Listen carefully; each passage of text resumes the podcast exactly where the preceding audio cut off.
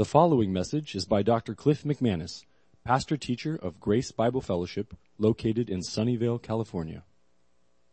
So let's go ahead and look at the ongoing story, true history, Acts chapter 6, verse 8 up to chapter 7, verse 8. I called the message today Stephen, the first Christian martyr.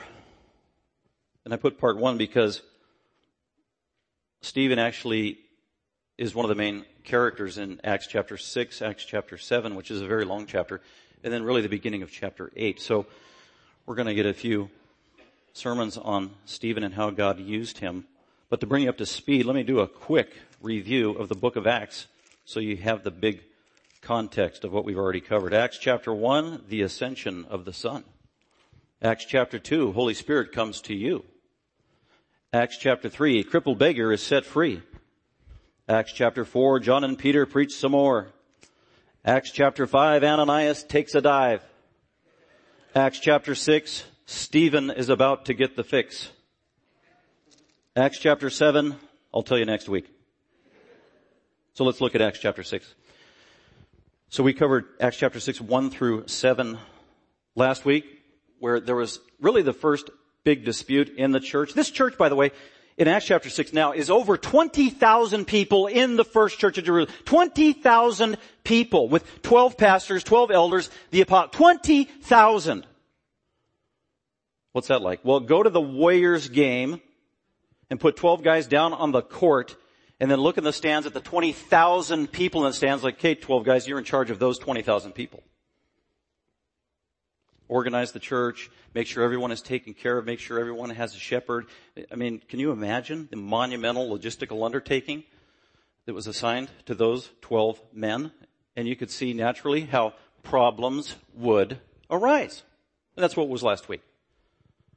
Some people weren't being taken care of. They were being neglected and God intervened, giving wisdom to the apostles, the leadership of the church, to bring on more leaders and more servants to help manage the church God's way. And God blessed in leading and solving that problem. That's where we leave off. And so they were asked, the 12 apostles, choose some men who are qualified among you to help with these practical logistical tasks. And the congregation chose seven men. They had specific qualifications. One of the first qualifications was look for men in your midst in the Christian congregation of good repute who have a solid, solid godly reputation. And Stephen was one of these seven men. So Stephen was well known early on in this very young church. Stephen. He was Hellenistic. In other words, he spoke Greek primarily. He may have been kind of an outsider and not necessarily a native or indigenous to Jerusalem, where the Jewish Hebrew Aramaic speakers were. But Stephen made a huge impact very quickly in the early church as just a godly man and a man of repute. He was also noted for being full of wisdom and full of the Spirit of God. And we're going to see manifestations of his impeccable character here in chapter 6 and chapter 7.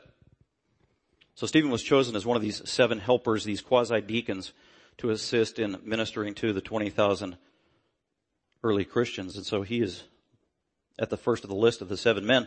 That's where we left. That's where we're introduced to Stephen. And now verse 8 will pick up with Stephen, who was just briefly introduced as someone who would help serve tables, be a servant of the people in a practical way, distributing some of the money that had been collected through the benevolence fund or whatever they called it uh, to give to the needy, to the poor, to the widows, and Stephen was a part of managing that. So he had management oversight in that regard. But that isn't all that Stephen did. He wasn't just a waiter who tended tables and gave out money.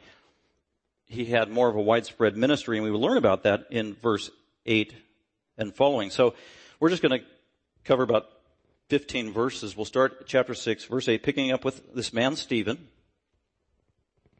And then we see the trouble that he gets into uh, three points that I have there regarding Stephen that leads up really to his arrest by the Jewish leaders. So let's look at the first point, which is just verse 8, and I put there Stephen's supposed offense. Stephen's supposed offense. He did something wrong. He didn't, he didn't really do anything wrong. Actually, he's just obeying God. But the Jewish leadership who opposed Christ, who killed Jesus, they haven't come to faith. They run the show. They are in charge. They manage the religion of Jerusalem. They oversee the temple. They oversee the sacrifices. They wield all the power. They run the Supreme Court, all 71 members of the Sanhedrin. They have their man in place called the high priest. They call all the shots. They hate Jesus. They had him killed. Now only three to four months later, maybe six months later at most, they still have great animosity towards Jesus, Jesus Christ, His disciples, just the very name of Jesus infuriates the opposition to Christians, these Jewish leaders who aren't believers. And so they are watching their temple be invaded by these new Christians, these Jesus followers, mushrooming, growing like locusts or termites or whatever it is that they thought. Who are these Christians? What are they doing? They're speaking publicly in the temple, these apostles. We've arrested them twice already. We told them to be quiet, to shut up, to be silent. They keep preaching, they keep speaking. They're wooing the crowds, they're attracting followers. The apostles are doing miracles that are undeniable. And so the Jewish leadership is being threatened more and more. Their power and influence is being undermined. They've already arrested Peter and John once, threatened them. Then they arrested all the 12 apostles, threatened them, beat them, released them, and they just kept on preaching. And one of those preachers was one of these proto-deacons, Stephen. What was his crime? Why did they, why were they upset by them? Why did they want to shut him down, silence him, and eventually they arrest him and put him on trial? Well, his offense. Well, you can actually cross out the word supposed in the outline. It's actually Stephen's offense was biblical ministry. That's what he was doing. He was affiliated with the Church of Christ. He served other believers. He was an evangelist. He was also Jewish. He was Hellenistic, meaning he was a Greek speaking Jew. From the passage, we're going to see that he frequented local synagogues in Jerusalem. We don't know how many synagogues there were in Jerusalem, but there were a lot. These were like Jewish schools where you go and you listen to a rabbi teach the Bible, the Old Testament, teach the scriptures. You go and learn the scriptures there. And uh, these rabbis, they were preachers and they would preach and explain the Old Testament. But most of these synagogues were polluted with wrong interpretations of the Old Testament and they shrouded true biblical truth with man-made Jewish traditions. And that's what Jesus criticized.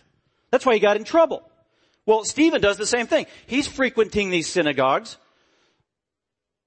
several Greek speaking synagogues. There were Jewish speaking synagogues or Aramaic speaking synagogues. And then there were these other synagogues that were different where the Jews were there and they met, but they spoke in Greek because there were Jews from all over the world and Greek was the universal language. And so some of these Jews came and they maybe they didn't even know Aramaic, but they were still Jewish. They were committed to the Torah, the Old Testament, to Yahweh and they needed to have teaching, and so they would start their own synagogues, and they were Greek speaking synagogues. But they were Jewish people. And so Stephen, being Hellenistic and being able to speak Greek, and apparently being recognized as a rabbi and a teacher, was having opportunity to speak and maybe even preach at many of these synagogues in Jerusalem at this time. So he wasn't just a table server, he was a preacher and a powerful proclamation, or one who proclaimed powerfully the Word of God and Jesus. And so that's what he was doing. So he's going around to these synagogues in Jerusalem where mostly there was great opposition with unbelieving Jews filling these synagogues and wielded the power in these synagogues and they were offended by Stephen. Actually, when they arrested him, they conjured up, first they arrest him and then they conjure up and come up with the crimes that he supposedly committed. First they arrest him, then they decide, huh, we gotta think of something we're gonna make him guilty of. So they, they actually fabricated false charges. We're gonna see that in just a second, uh, saying that he was a blasphemer. And he spoke against the temple, and he spoke against Moses, and he spoke against the Torah, and he spoke against God. Which was not true. That wasn't his real offense. His real offense was that he preached Jesus. Because that's what they've said two times formally already. They told the apostles, don't preach in that name. Stephen was a believer. He came to know Jesus Christ. He was a fulfilled Jew. He recognized that Jesus was the promised, the true Messiah. And God empowered him and God filled him with the Spirit and God empowered him with grace and the Holy Spirit. And now he was preaching like no other in the synagogue. Not only that, Stephen was gifted, according to verse 8, it says, and Stephen full of grace and power, full of grace, meaning he was controlled by grace, the grace of God. He was a gracious man. That was, that doesn't mean he was a wimp. The grace of God is the goodness of God, the undeserved uh, blessing of God on his life. And he was full of it. It controlled him. It exuded from his very persona, full of grace. He knew the God of grace. Personally, and he exemplified that accordingly. It controlled him, the grace of God. And he is also full of power. That's not man-made power or human power. This is supernatural divine power. This is fulfillment of Acts chapter 1 8 when Jesus told the disciples, you wait until the Spirit of God comes and He will be your supernatural power. And then you share with that power, that supernatural power from the Holy Spirit, and you will be empowered. Not only the power from the Holy Spirit Stephen had, he also had the power of the Word of God. The Word of God, the Bible, the Scripture, is supernatural power. Absolutely. The Bible says, Jesus talked and said it was power. It is living, it is active. Biblical truth, supernatural truth that penetrates people's ears, their mind, their conscience, their heart, their soul, the deepest inner recesses of a human being. That is how powerful God's Word. God's Word is described as a hammer that crushes, as a fire that consumes, as milk and meat for the soul of a believer. There is nothing more powerful than the Bible, than scripture. And Stephen, we're going to see as he preaches his sermon, he, he was replete with the knowledge of scripture. It, it just rolls off of his tongue. So that's where he got his power. It was supernatural. It was not of his own strength. It was Almighty God, the Spirit of God, the Word of God, the blessing of God. Verse 8, he was also performing great wonders and signs. That phrase, wonders and signs, is used to refer many times to healing, supernatural healing. So, so far, Luke has told us in the book of Acts that miracles were being done by the apostles, at the hands of the apostles, at the hands of the apostles, at the hands of the apostles. Now for the first time we see somebody else with this gift, Stephen. Stephen has now been granted by Almighty God, probably with the laying on of the hands of the apostles, because they just laid hands on him in chapter 6 earlier. And he represents the apostles' doctrine. Almighty God, the Lord Jesus Christ. He preached. He preached new truth. He preached divine revelation. And God validated Stephen's ministry and the new revelation that he was giving and also his interpretations of the Old Testament, validating his ministry with the ability to do miracles. The miracles that he did were his credentials, that he was a legitimate, valid prophet. This is what the Jews required of men who came along and said, I am a prophet, thus saith the Lord, according to Deuteronomy 13, Deuteronomy 18. That God would validate a true prophet with the ability to do these amazing, unprecedented supernatural miracles. Stephen had that ability. So here's Stephen preaching, going into the synagogues, speaking with Greek speaking Jews, preaching Jesus in the synagogue. In, Jewish synagogues, that never goes over well. Jesus tried that one time at the beginning of his ministry in Luke 4, and they chased him out of the synagogue and tried to throw him off a, a precipice.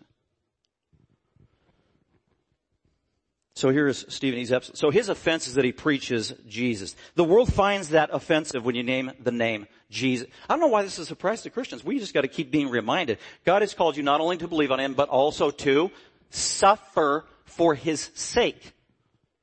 I already read a couple weeks ago the promise from Jesus that belongs in one of those precious moments, little Jesus promise books. Because all those promises are good, nice promises. They're legitimate promises. But they need like one of those realistic promises too that ain't so nice. Where Jesus promised, the world hates me and Christian, the world is to hate you too. That is a promise. And that's what we see with Stephen. All he's doing is preaching Jesus. And he gets this great resistance and opposition. So that was his offense, doing biblical ministry. If you're committed to biblical ministry, if you're committed to the basic Christian life, to speaking up for Jesus, and you walk out into this world, you will be persecuted. You will be opposed. People will make fun of you. People will ostracize you. The more you do it, the more opposition you will find. That's why Peter says in his epistle, Christian, do not be surprised by this. This is the calling of the Christian life. And it's represented in its fulfillment here by Stephen. So that was his offense, biblical ministry. Let's go on to point number two. So Stephen's offense was that he did biblical ministry and primarily that he preached the name of Jesus, the gospel, and wanted to help people and heal people. Imagine that being offensive. That's what Christians are doing all over the world today. Going into ravaged countries, totalitarian countries, Muslim countries where Christianity is illegal and many Christians are just going in and they want to help people who are in need and they're getting persecuted for that just helping people. So number two, the Jews' false pretense. How do they respond to this biblical ministry of Stephen preaching? That's verses 9 through 15. But some men from what was called the synagogue of the freedmen, okay? The synagogue, there could have been more than one of these synagogues. This is very interesting history. The synagogue of the freedmen, who's that? Well, freedmen, that was a technical class of people who were at this time in Jerusalem. Freedmen, who were they? Well, years ago, these were who, people who were once prisoners of Rome, and then at some point let go and allowed to have their freedom. That's who they were. These freed men. They were former prisoners. They were Jews. They were incarcerated and jailed by Romans. And then released. Well, when did this happen? Well, from the history books, uh, Pompey, Roman general, military man, polit- politician, in the days of Julius Caesar, Pompey, in around 63 BC, he had a campaign that went right down the gut of Judea and through Jerusalem. And, and while he was doing that, he was on a rampage, killing Jews and taking Jews prisoner. And he did. Took some of them back to Rome. Then eventually, as years went by and Pompey died, and these Jews, not all of them were killed, some of them were just taken as prisoners, they were let go and allowed to be free. And then they got married and they had children, so you had this growing population of Jews in certain areas and pockets of Rome. And they were given freedom after that, and then they began to distribute themselves all over Rome and countries related and close by in proximity to Rome. And so that's who these freedmen are. That was their history and their lineage. And because they were in Rome, they were Hellenized. They spoke Greek and their children spoke Greek and their grandchildren, that was their main language was Greek. And they went back to the Mecca of Jerusalem where the temple was, and they actually started synagogues there, Greek speaking Jewish synagogues. And so that's who these people are. These are new opponents of Christianity than we saw in earlier chapters. And the synagogues represented included both Cyrenians and Alexandrians. That's uh, two cities that were in North Africa, right on the sea, in Egypt and Libya. And so they made their way over to Jerusalem. Eventually they started their own synagogue. The African synagogue that spoke Greek. And they were Jews. And then they were also from Cilicia and Asia. And so that's up north, modern day Turkey, Asia Minor, Asia on the west coast, and then it says there at the end of verse 9, Cilicia, uh, Cilicia and Asia. Cilicia was kind of on the east coast. Cilicia had the city of Tarsus, and that's where the apostle Paul was born and from. That's interesting. So the apostle Paul was born there, migrated, Greek speaker, but also a Jew, moved to the area of Jerusalem, rose in prominence, studied under Gamaliel, knew Greek fluently, knew Hebrew, knew Aramaic, could very well be he was from Cilicia and frequented this synagogue. Could very well be that when Stephen was there preaching in the synagogue in Jerusalem with representatives from Cilicia and Asia, it could very well be that Saul of Tarsus was there and was offended by the message in the gospel of Jesus that Stephen was preaching. Vehemently opposed. That's not just speculation because we know Saul is here because he ends up in chapter 7 at the end of the chapter. Saul, he is introduced. And later on when he is arrested and gives testimony and he says, I used to be a Christian killer in Acts chapter 21 and he mentions Stephen by name. He knew who Stephen was. Could very well be that how could Luke, a, a later generation of Christians, not a first-hand witness of all this stuff, how could Luke pen the entire sermon that Stephen gives in Acts chapter 7 if Luke wasn't there? Where did he get the information? Could very well be that he got it from Saul of Tarsus who became a Christian, who was the apostle Paul, who was a friend of Luke. Could very well be that Luke gave this through oral transmission to Luke and through the Spirit of God it was preserved without error. That's very possible. So anyway, here's Stephen interacting. He's going from synagogue to synagogue and they are not responding well because at the end of verse 9 it says some men rose up. Actually the verse begins verse 9. Some men rose up. So Stephen's preaching. They rose up. Literally they got up on their feet. Shut this guy down. Says they uh, men they got up men and says they rose up at the end of verse 9 and they argued with Steve, they disputed they debated they took him to task. Uh, you don't know what you're talking about. You're misrepresent, misrepresenting the old testament. You're undermining jewish theology. You're undermining uh, the teachings of the fathers and the traditions that we hold so dear. And they're going at it toe to toe. Verse 10 and stephen didn't back down at all. He was full of grace and power, which means he was filled with courage. When you think of being filled with the Holy Spirit, what does that mean? That means being controlled by the Spirit of God. And so, well, what does that mean? Well, that means you exude, you exhibit, you are controlled by the fruits of the Spirit. Galatians 5, just read and see what it says. And power.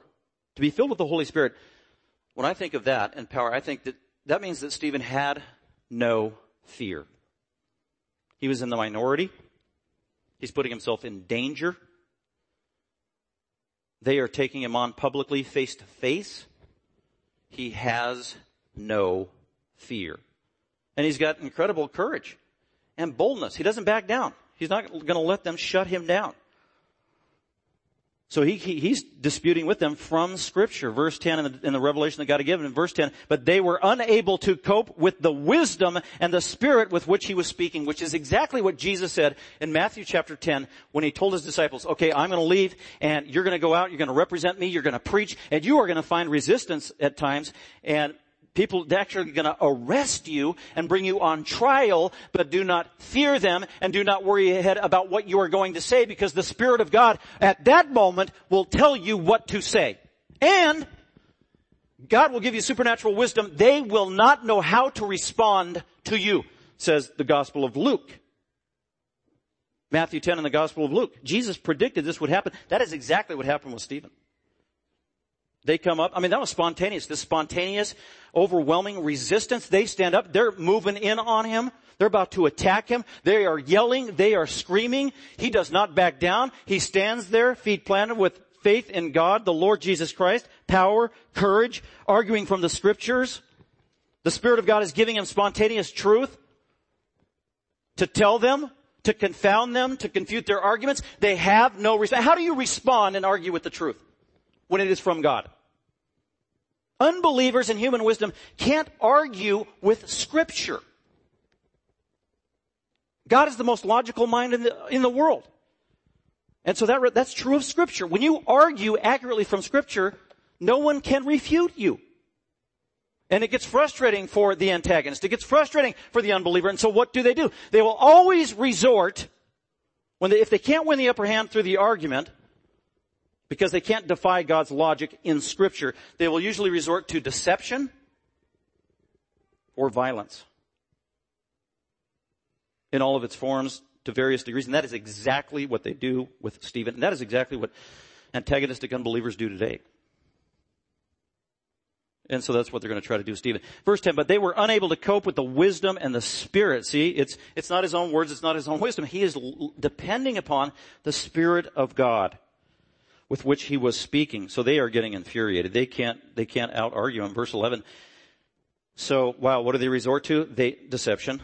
So then they secretly induced men to say. So they go out and they recruit culpable, willing, deceptive partners and they give them a canned statement to say, okay, you need to say that, you need you need to say this public statement and make this accusation against Stephen. We need you to say this. Because we need to find him guilty.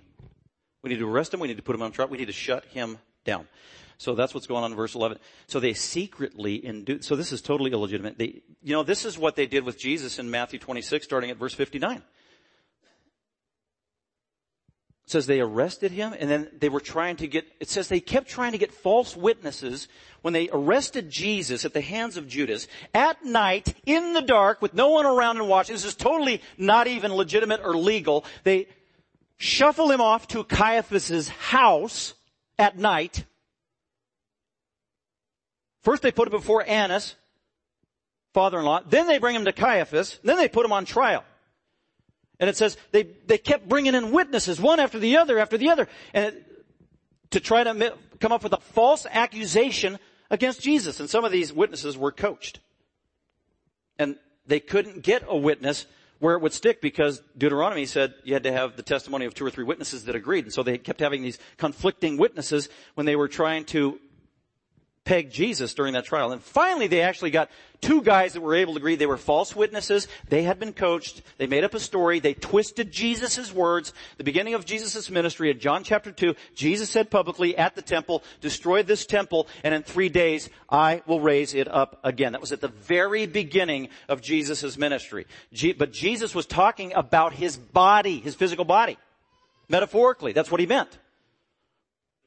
And so they took those words Oh, Jesus, He threatened to destroy our blessed holy temple that has the residing glory of God. That's blasphemy. That warrants the penalty of death. And so, in Matthew 26, that was what two false witnesses came up and agreed upon. And they said it publicly to the Sanhedrin, to Caiaphas.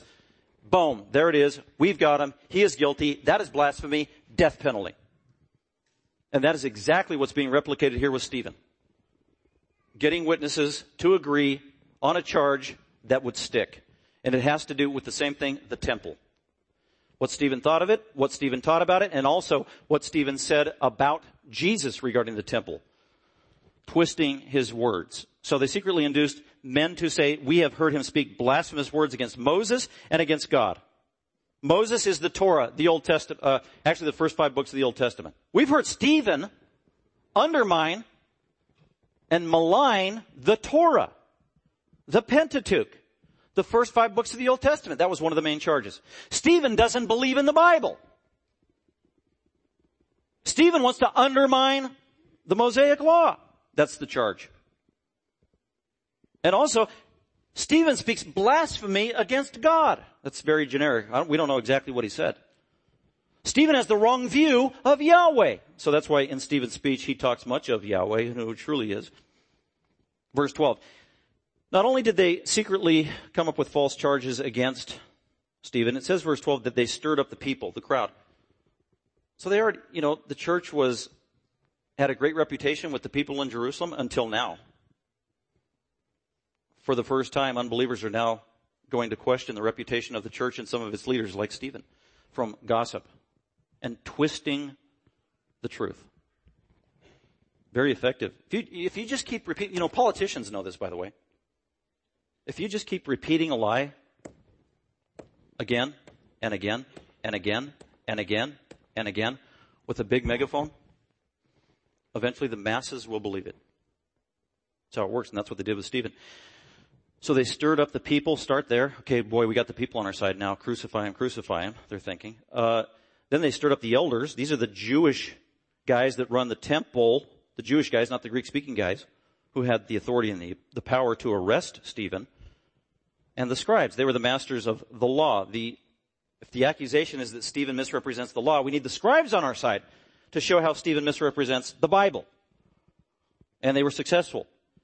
And when they were able to do that, false accusations, stir up the people, stir up the elders, stir up the scribes, then they came up upon him. They snuck, I mean, they just sprung upon him literally and just arrested him literally and they dragged him away and brought him before the Sanhedrin to court. Nothing legitimate about it. Verse 13. Then they put forward the charges. What are they? Well, they were false charges from false witnesses who said, and here's one of the formal charges, this man, Stephen, incessantly speaks against this holy place in the law. He speaks against the temple, that's what they said about Jesus, and he speaks against the law, that's what they said about Jesus as well. Same lie.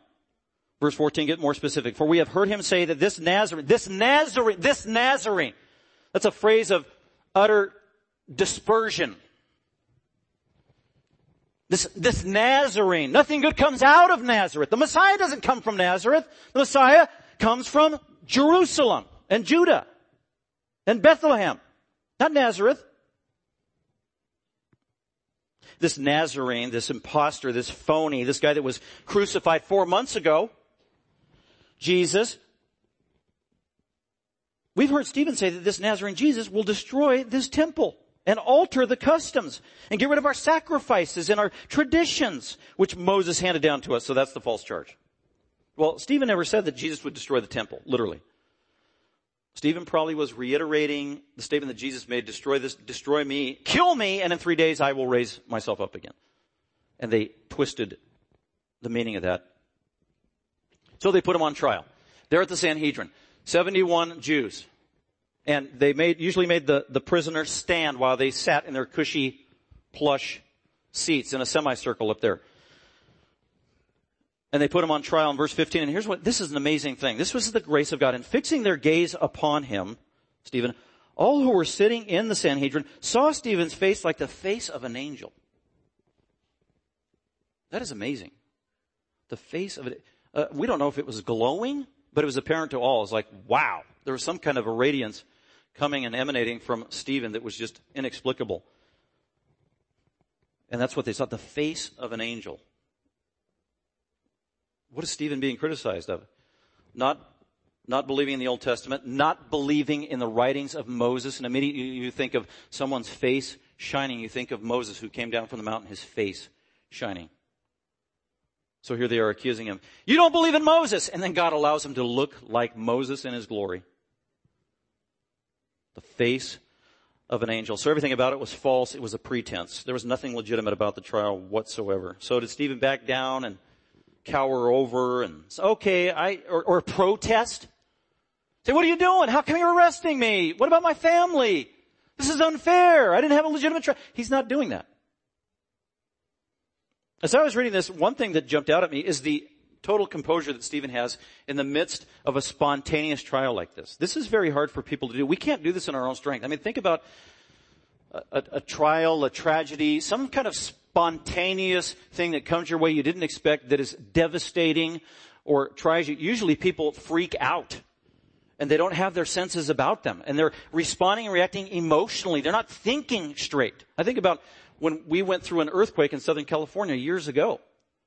And it just hit us, hit us at 4.31 a.m. in the morning. I mean, I can still remember the time. Yes, because I still have nightmares about it. But anyway, massive earthquake, and I just reacted emotionally. There wasn't a whole lot of rational thinking going on. There was, there was no composure. It was run for my life. And that's pretty much how everybody else was responding as well. You don't see that with Stephen. This is amazing. Absolute composure and the peace of God. So uh, after the pretense is Stephen's public defense. So let's go ahead and look at it, verses 1 through 8. His public defense where he begins to speak as he is formally on trial. By the way, he speaks all throughout chapter 7. Look at how long chapter 7 is. He goes on for 53 verses. We're just taking a section what he does here in this very long chapter, it's amazing. He actually answers the charges that they brought against him. He is taking the liberty to use the court to his advantage to speak the truth. Here's the truth, the whole truth, and nothing but the truth. So he is defending himself against these false charges, among other things. Thematically, the way it's broken down, basically this is a history lesson of the Bible. You are, you are accusing me of not believing the Bible. You're accusing me of not believing the writings of Moses. And so this, this whole discourse is the history of Israel as recorded in the Old Testament scriptures. That he is giving from memory with unbelievable detail and accuracy. And he does it in chronological order. And basically what they're doing is they're accusing him really of not being a pure Jew. Because if you were a pure Jew, you wouldn't talk about doing away with the Old Testament and the Mosaic Law. If you were a pure Jew, you wouldn't talk about worshiping God apart from the temple. Because the true God always deals with his people through the building of the temple. Because God is confined to a building. I mean, these are some of the implicit arguments they're making against him. And so he begins to refute them, and so he does it chronologically and thematically. Chronologically, he starts with Abraham. Who's the first Jew? You're basically saying, I am not a Jew, a pure Jew. And so what does he do? He starts by talking about the first Jew, which is Abraham. And he quotes from the first Jew who was Abraham. And he also is showing that we are fellow Jews. I am a Jew. I am on trial. You are putting me on trial. You are Jew. We are brothers in the religion of the Old Testament. We are brothers ethnically through the loins of Abraham. You are putting, you are accusing a, a fellow brother Jew, descendant son of Abraham. And you are in the majority. I am in the minority. Just because I'm in the minority doesn't mean I am wrong. And let me show you from the Old Testament why that is so. So he starts with Abraham, the first Jew. Then he goes chronologically, verse 8, and then he introduces Isaac, mentions his name. And then Isaac had a son, his name was Jacob, the end of verse 8. Then Jacob had 12 sons, they were called the patriarchs, the end of verse 8. Then he talks about one of the patriarchs who was Joseph. And that's, Joseph is the topic from chapter uh, 7 verse 9 to verse 16. Joseph. You are, a kid, just because Jesus was in the minority among the Jews, you think he was wrong and a heretic? Just because fellow Jews turned on Jesus the Jew means he was wrong. Let me tell you about Joseph, who was a Jew, who was in the minority, and his brothers turned on him, wanted to kill him, yet Joseph was in the right. So there's precedent in history. The majority doesn't always rule. You say, I'm in the minority just because I am one Jew among you 71? Let me remind you of Joseph, who was in the minority. And then he goes on and talks about Moses, verse 17 and following. He talks about Moses a lot, 17 all the way up to verse 43. So I am, I am wrong because I'm in the minority among fellow Jews. Jesus was wrong because he was in the minority among fellow Jews. Let me tell you not only about Joseph who was in the minority, yet he was the spokesman of God. Let me tell you about Moses, who was in the minority among two million Jews, who relentlessly for 40 years turned on him Yet he was the most humble man of God in his day. He was the very prophet of God. This echoes the theme of Jesus where he rebuked the Pharisees all the time. You who have murdered the prophets since righteous Abel all the way down to Zechariah. Just like you're about to kill me, the Lord Jesus. Just the way they're about to kill Stephen, who was a prophet of God. This is what the Jews have done throughout history. So that's basically the essence of his argument. And also they accused him of defiling the temple, and he's going to talk about the temple. But let's just look at the first eight verses where he talks about Abraham, the first Jew, knitting his lineage back to the first legitimate Jew, which was Abraham. And that's what he's doing here in his defense. So the high priest, probably Caiaphas, who ruled for many years, the same Caiaphas who put Jesus on trial and had him executed, the same Caiaphas who arrested Peter and James and the apostles and beat them, he was evil to the core. The same Caiaphas who actually spoke a true prophecy about Jesus in John chapter 11, unwittingly. That same Caiaphas, he, he's the high priest, verse 1, and he says, Are these things so? These charges leveled against you. Verse 2. So he's allowed to speak. So at least they let him speak. So Stephen begins and he said, hear me, hear me brethren and fathers. This is what Paul does when he's on trial a little later in the book of Acts. This was a, a phrase of respect. Brethren, fellow Jews, I am one with you, at least in our history, our identity with Abraham, our professed belief in the law of Moses. Brethren. And then also fathers because these men are probably older. Many men on the Sanhedrin were older. So he's showing great deference and respect. He's not defiant in the court, even though he's there illegitimately. He is respecting authority, even twisted, perverted authority. Because he wants to honor God with his life. Hear me, brothers and fathers. The God of glory, the God of glory appeared to our father Abraham when he was in Mesopotamia before he lived in Haran. This is just a powerful statement. The God of glory, the God of glory, uh, the glory that speaks of the, the presence of God, the immediate Shekinah presence of Almighty God. God doesn't have a body. The Jews knew that. He was a spirit. He was infinite. He was transcendent. He wasn't confined to a building. And so he starts off right away. God is not confined to a temple or a building. He's the God of glory. He's bigger than creation. The God of glory is one of his titles in the Old Testament. He appeared, by the way, not only just to Jews, before he appeared to any Jew, he appeared to a pagan named Abraham, actually Abram.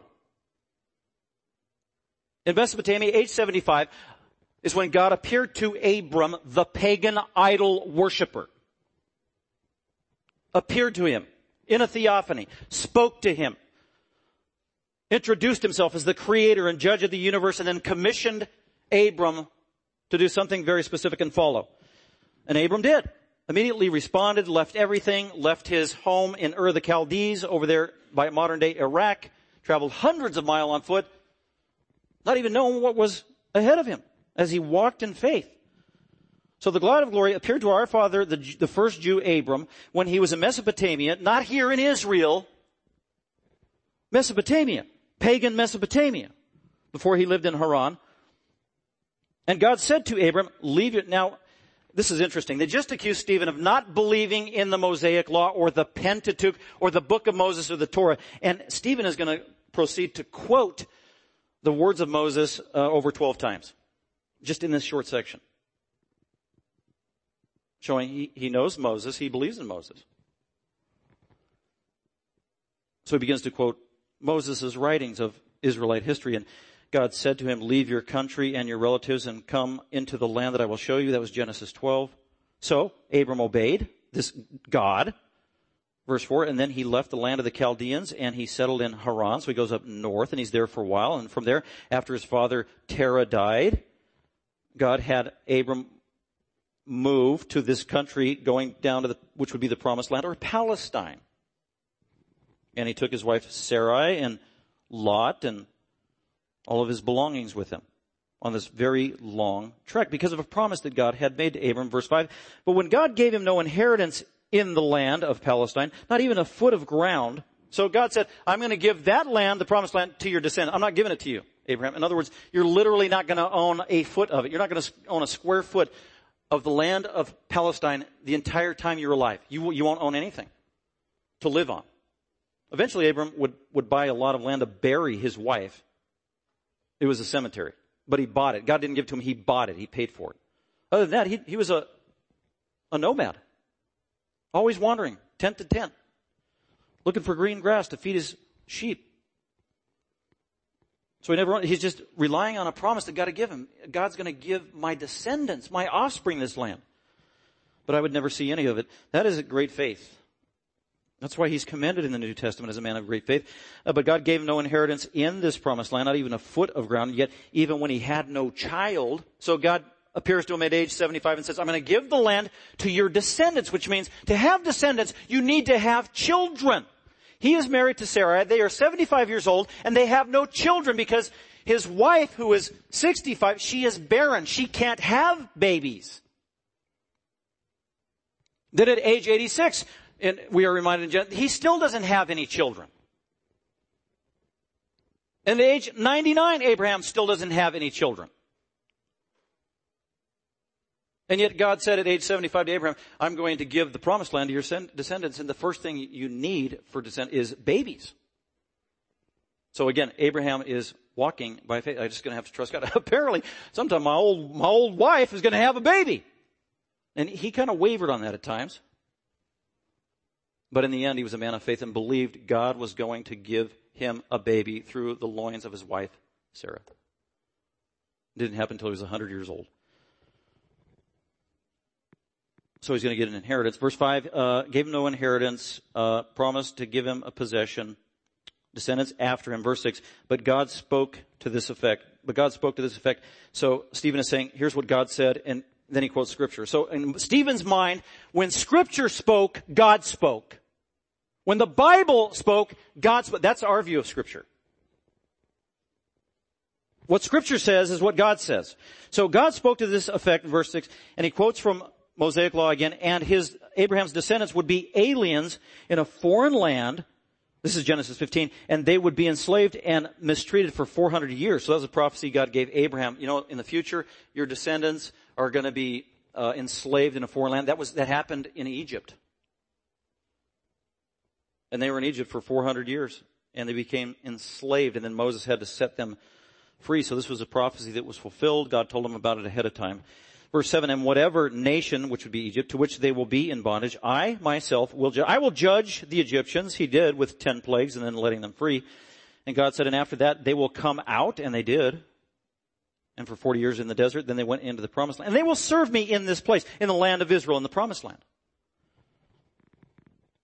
So here's Stephen recounting accurately in great detail Old Testament history. Verse 8, and he gave, and God gave Abram the covenant of circumcision. Now, God called Abram when he was 75 years old. He was an idol worshiper. He was a pagan. Then he was introduced to the true God, and he came to know this true God. So he was introduced at age 75, but it wasn't until he was 86 years old where he believed and got saved, and God made him righteous. So 11 years went by. And he believed the word of God, and it was counted to him as righteousness at age 86. And he became the prototype of salvation by grace through faith, at least one of them in the Old Testament. And after that, they will come out and serve. Uh, and then he gave them the covenant of circumcision. So God was making all these promises throughout the life of Abraham starting at age 75. But it wasn't until Abraham turned 99 years old. Okay, called him at age 75, told him about the land saved him at age 86, told him about the land, but not until age 99 where God finally used the word covenant for the first time.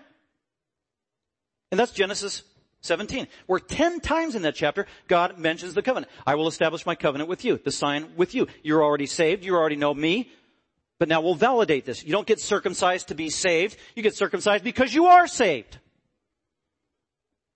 And this will be the sign of the covenant and it will be everlasting. It will be everlasting. It will be everlasting. And it was circumcision. And that was the outward sign of this covenant that God had made with Abraham and the Jews and his descendants. So the land that I'm giving you, the land that God owned, God is the creator. He owns everything. He created the land of Israel where it is, and He gave it to the Jewish people. He gave it to the descendants of Abraham through Isaac, which are the Jews, which are the Israelites. And that is still true today and it will be true in the future. The book of Revelation tells us how God will resume his faithfulness to his covenant that he made to the Jews, the people of Israel, and they will inherit all the blessings and promises regarding the land of Israel still in the future, primarily in the millennium. That is yet to come.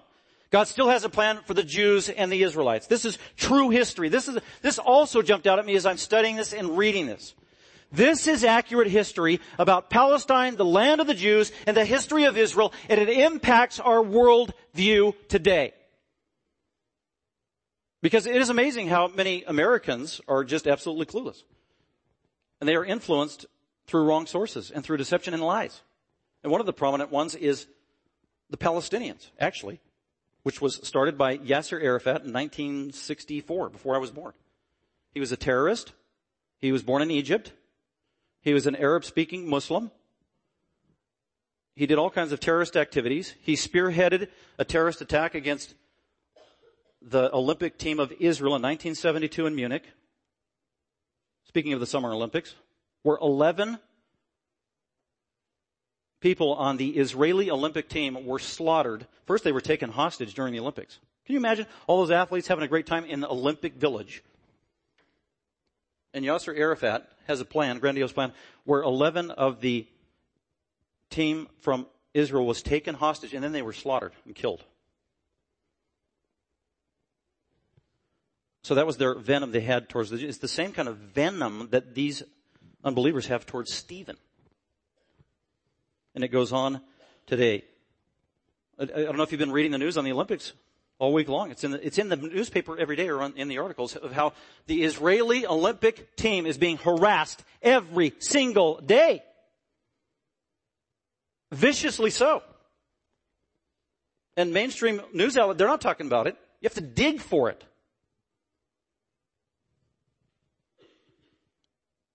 So he gave them the covenant of circumcision, and so Abraham became the father of Isaac and circumcised him on the eighth day, and Isaac became the father of Jacob, and Jacob became the father of the twelve patriarchs. And then he's, because he, now he wants to introduce Joseph, a servant of God, a prophet of God, in the minority who was rejected by his fellow Jewish brothers. The same way Jesus was rejected and scorned, and the same way the apostles were rejected by their fellow Jews, in the same way I, Stephen, a fellow Jew, am being rejected by you. This is the last opportunity for that Jewish leadership in Jerusalem. After this, God is going to kind of dust off his hands, shake the dust off his feet. You know what?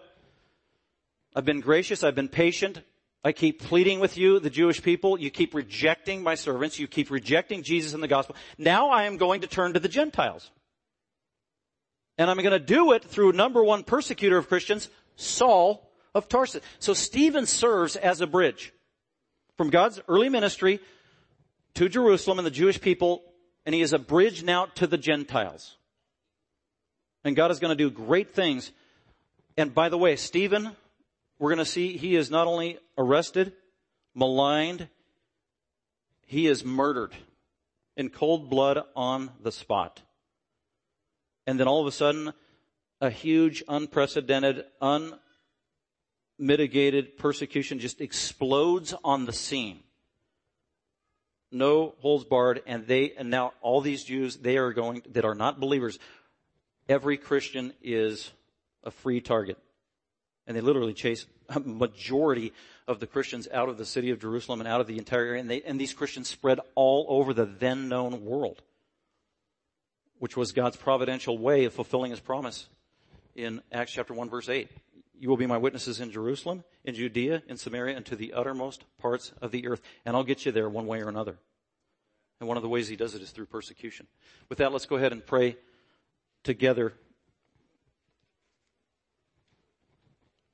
Thanking God for His Word. Father, we do thank you for your Word. The Bible, the truth of Scripture. Thank you for a, a model like Stephen from 2,000 years ago who still is an incredible model for us to stand up in the power of your Spirit, the power of your Word, courage without fear, having no fear of man, but only fearing you, a holy God, refuting error with the truth of Scripture as we proclaim the blessed name of the Lord Jesus. God, help all believers here this morning to do that in a way that pleases you and is faithful to you. And any Christians that are under duress for any reason at any degree from resistance and persecution, that you would bless them, encourage them, be gracious to them as well. And we thank you for this day as we commit it to you in Christ's name. Amen. Thank you for listening. Dr. McManus is an author, seminary professor, and pastor teacher of Grace Bible Fellowship. For more information about Grace Bible Fellowship, please visit our website at gbfsv.org or call us at 650 630 0009.